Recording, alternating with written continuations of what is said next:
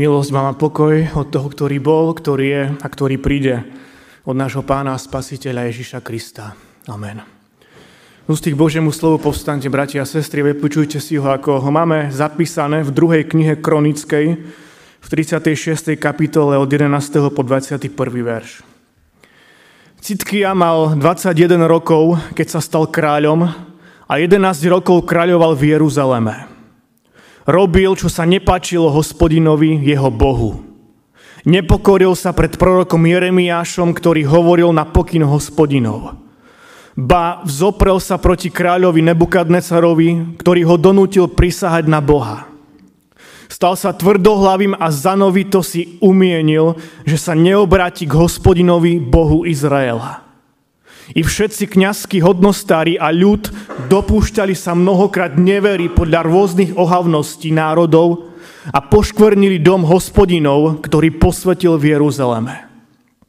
Keď im hospodin Boh, ich otcov, posielal prostredníctvom svojich poslov včas a naliehavom napomenutia, lebo mal súcit so svojim ľudom a svojim príbytkom, zosmiešňovali Božích poslov, opovrhovali jeho slovami a hanobili jeho prorokov, preto stúpol hospodinov hnev proti ľudu, takže nebolo pomoci.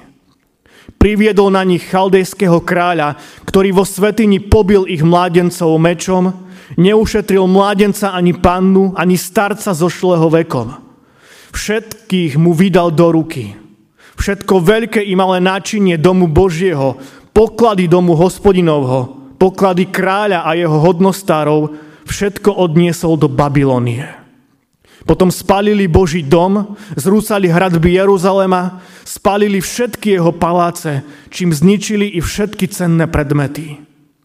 Tých, ktorí unikli meču, odvliekol do zajatia do Babylonie, kde boli otrokmi jemu i jeho synom až po nastolenie perskej vlády aby sa tak splnilo slovo hospodinovo, vyslovené Jeremiášom, kým krajina ako náhradu nedostane všetky svoje sviatočné dni odpočinku. Po celý čas, kým bola pustá, odpočívala, aby sa naplnilo 70 rokov. Amen. To sú slova písma svätého.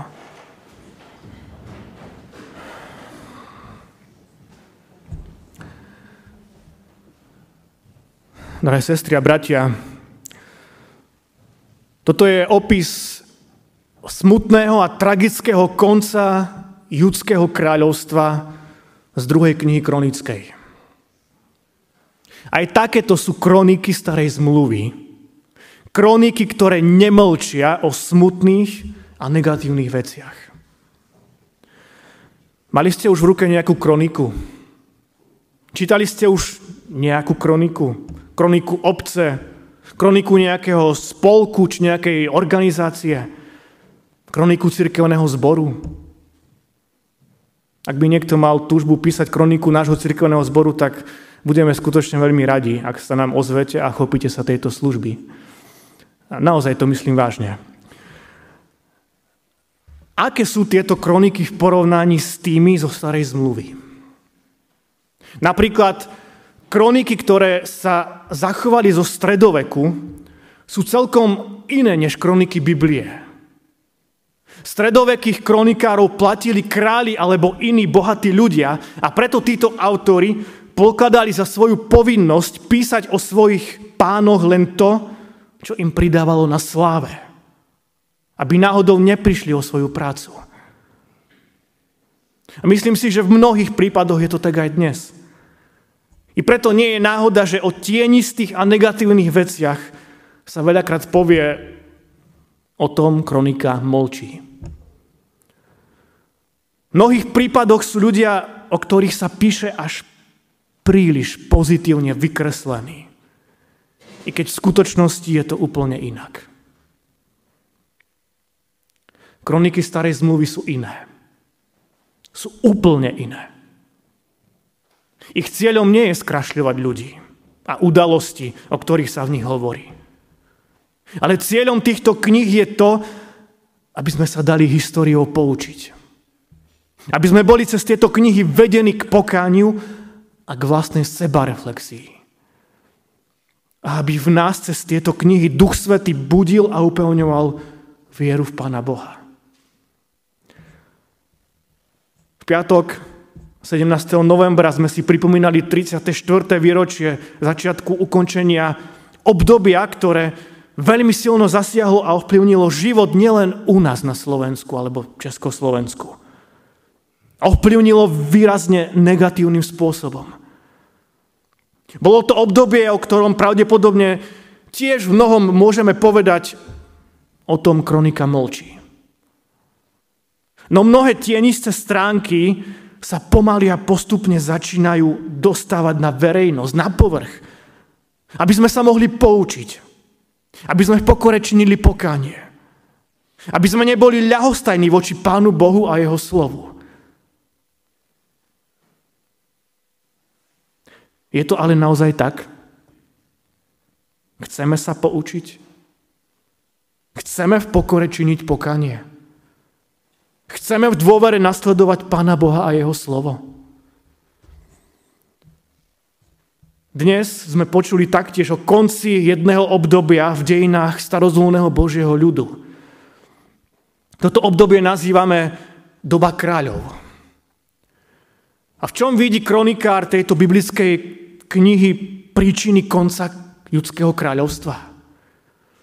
On tu hovorí o štyroch dôležitých a zásadných skutočnostiach. To prvé, že posledný ľudský kráľ Citkia robil, čo sa nepačilo hospodinovi, jeho Bohu. Samozrejme, on nebol jediným kráľom, ktorý si takto počínal. O mnohých iných jeho predchodcoch vydávajú písatelia kníh kráľovských či kronických takéto isté svedectvo. To druhé, tento posledný judský kráľ sa vzoprel kráľovi Nebukadnesarovi, hoci sa zmluvou zaviazal, že bude jeho spojencom. A túto zmluvu sa zaviazal dodržiavať prísahou na Boha. Stal sa tvrdohlavým, a zaumienil si, že sa neobráti k hospodinovi Bohu Izraela. To tretie, nie len kráľ sa dopúšťal hriechov, ale ako čítame, aj všetci kňazskí hodnostári a ľud dopúšťal sa mnohokrát neverí podľa rôznych ohavností národov a poškvrnili dom hospodinov, ktorý posvetil v Jeruzaleme. To štvrté, nielen chrám bol znesvetený, ale ani ľud nedbal na Božie slovo a na jeho zvestovanie. Kráľ sa nepokoril pred prorokom Jeremiášom a ľudia zosmiešňovali Božích poslov. K čomu viedlo toto všetko? V 16. verši čítame, preto stúpol hnev hospodinov proti ľudu, takže nebolo pomoci. Toto sú neskutočne silné a bolestivé a smutné slova. Slova, ktoré zaznamenal písateľ tejto kroniky bez akéhokoľvek zahmlievania. Nástrojom Božieho hnevu bola babylonská ríša, kráľ Nebukadnecar a jeho vojsko. Chaldejské vojsko zničilo a podpalilo chrám, zrúcalo hradby Jeruzalema, pobralo cennosti z chrámu, z kráľovského paláca a z domov popredných ľudí. Mnohí sa stali obeťami bojov a mnohí boli odvlečení do zajatia. Toto zajatie nazývame babylonským zajatím. A Izrael na toto obdobie svojich dejín dodnes spomínať so žiaľom a smutkom. Bratia a sestry, udalosti, ktoré sú tu opísané, nám jasne ukazujú, kam to speje. Ak robíme to, čo sa nepáči Pánu Bohu. Apoštol Pavol hovorí, kde ste Galackým v 6. kapitole 7. verši, a tak sme to aj spievali v druhej piesni. Nemilte sa, Boh sa nedá vysmievať. Človeče, Pán Boh sa nenechá do nekonečna vysmievať. A nenechá sa vysmievať bez dôsledkov. Tam, kde sa na Pána Boha a jeho vôľu neberie ohľad, tak tam príde trest. Ako je to s nami dnes? Ľuďmi, ktorí sa menujeme kresťanmi. Ktorí sa prihlásili pri ščítaní obyvateľstva k viere, k evangelickej cirkvi. Ako je to s nami, rodičmi, krstnými rodičmi, starými rodičmi, ktorí sľubujeme Pánu Bohu pri krste svojich detí, že ich budeme viesť k viere. Ako je to s nami ľuďmi celkovo na Slovensku, v štáte, v ktorom sme ešte pred 34 rokmi plakali, že nemáme žiadnu slobodu, počnúť s tou náboženskou. Teraz ju konečne máme. Už 34 rokov môžeme slobodne veriť Pána Boha. Slobodne vyznávať svoju vieru. Slobodne chodiť do kostola, slobodne dávať krstiť deti. Slobodne prihlásiť svoje deti v škole na náboženstvo, na konfirmačnú prípravu. Môžeme slobodne čítať Božie slovo, vyučovať sa v ňom, študovať ho spoločne na biblických hodinách na, či na iných stretnutiach. Môžeme slobodne oslavovať nášho Boha a slobodne príjmať sviatosť Večere Pánovej na službách Božích. Áno, môžeme. Môžeme to všetko robiť slobodne. No Chceme to. Túžime potom. Minulú nedeľu som sa po službách Božích Mošrovciach rozprával so sestrou dozorkyňou a na konci mi povedala, ešte stále je nám asi veľmi dobré. Čo musí prísť, aby sme zmenili naše zmyšľanie, obrátili sa k Pánu Bohu a túžili byť v Jeho prítomnosti. Opis spádu judského kráľovstva nám ukazuje aj to, že, že ani Boží ľud nie je vyňatý spod Božieho súdu. A poštol Peter vo svojom prvom liste v 4. kapitole hovorí, veď už je čas, aby sa začal súd od Božieho domu. Ak sa však začne najprv od nás, aký bude koniec tých, čo sú neposlušní Božiemu evanieliu? Súd začína od Božieho domu.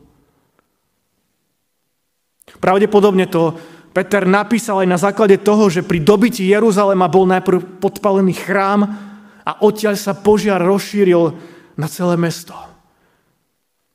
Toto bolo babylonské zajatie. Nehrozí aj tomuto ľudu babylonské zajatie v bahne hriechov odmietania Pána Boha a Jeho slova. Odmietania byť údmi tela Pána Ježiša Krista. Jedno z významných diel, ktoré napísal Martin Luther, má taký príznačný názov o babylonskom zajati církvy. A v tomto diele hovorí o tom, ako sa stredoveká církev, dostala do babylonského zajatia blúdov a hriechov. Viete, takéto duchovné nebezpečenstvo hrozí Božiemu ľudu v každej dobe. Preto skúmajme, ako je to s Božím ľudom dnes. Ako je to s nami, ako je to so mnou. Som kresťan iba na papieri? Alebo to, že som kresťan, pre mňa znamená, že chcem skutočne patriť Kristovi. Že chcem skutočne nasledovať Pána Ježiša. Že chcem skutočne vychovávať svoje deti, krstné deti, vnúčata vo viere v Pána Boha. Že chcem byť súčasťou Božieho ľudu. Súčasťou cirkvy, ktorú ustanovil Pán Ježiš. Že túžim príjmať jeho vzácné dary vo sviatosti Večere Pánovej. Že chcem žiť život nie prázdnej viery, ale viery plnej lásky k svojim bližným.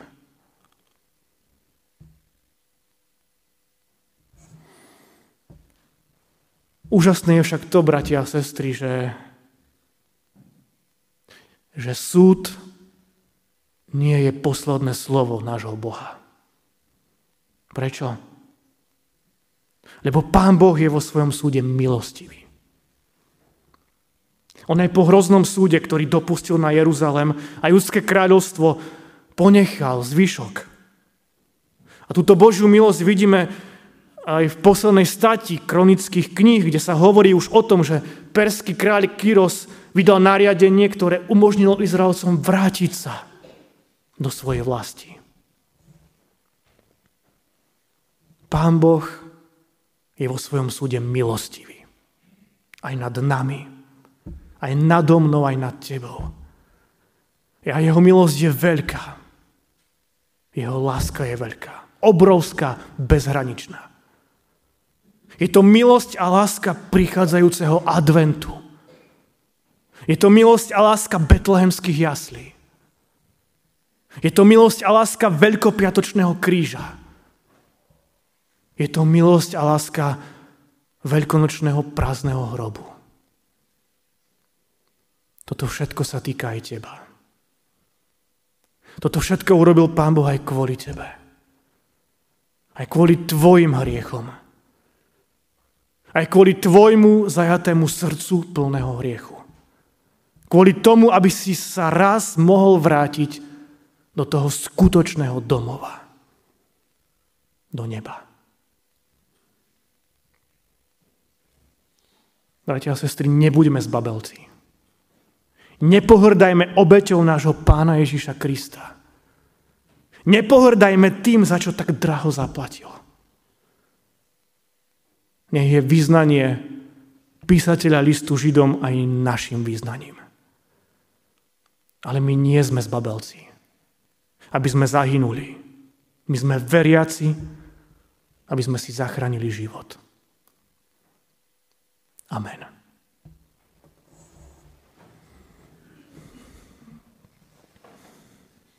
Skloňme sa k modlitbe.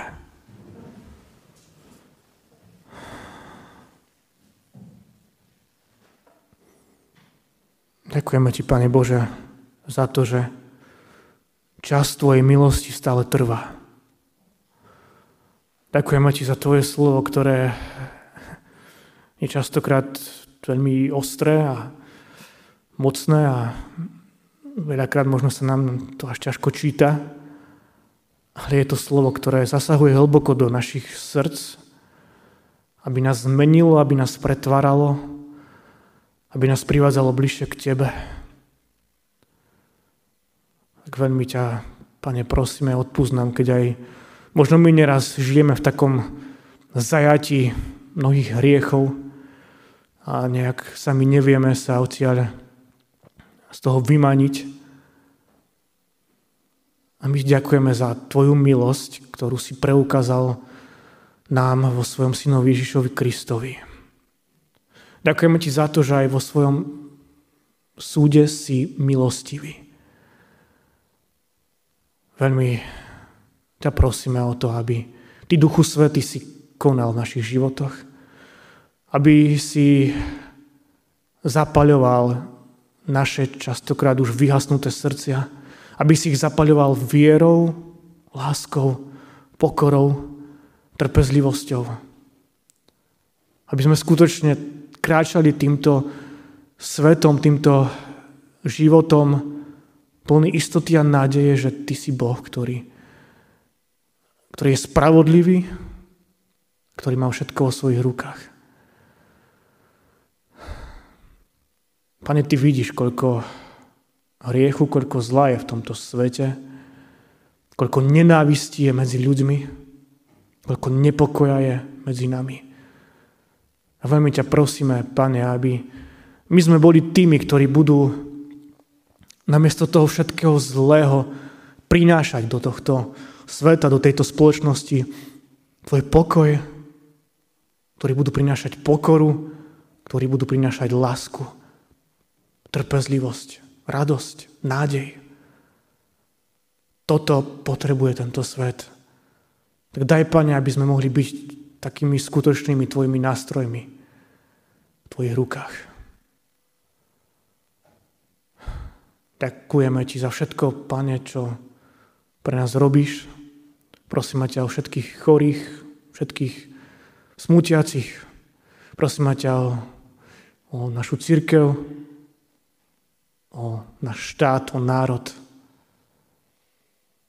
Pane, už 34 rokov môžeme slobodne Teba vyznávať, môžeme slobodne čítať Tvoje slovo, môžeme sa spoločne schádzať. A veľakrát nám odpust, Pane, keď tú slobodu nevyužívame alebo nechceme využívať. Ty nás, Pane, veď sprevádzaj po svojich cestách. Možno aj takými tými úzkými a tesnými cestami, lebo práve cez takéto cesty Ty nás chceš tak formovať, vyučovať, okresávať. Tak sa vkladáme do Tvojich svetých a milostivých rúk. A prosíme ťa, Pane, nech sa Tvoja vôľa deje pri tom všetkom, čo, čo je pred nami, čo nás čaká. Amen. Modlíme sa spoločne. Oče náš, ktorý si v nebesiach, posveď sa meno Tvoje, príď kráľovstvo Tvoje, buď vôľa Tvoja, ako v nebi, tak i na zemi. Chlieb náš každodenný daj nám dnes a odpusť nám viny naše, ako aj my odpúšťame vynikom svojim. I neovod nás do pokušenia, ale zbav nás zlého, lebo Tvoje je kráľovstvo, i moc, i sláva na veky. Sláva Bohu, Otcu, i Synu, i Duchu Svetému, ako bola na počiatku, i teraz, i vždycky, i na veky vekov. Amen.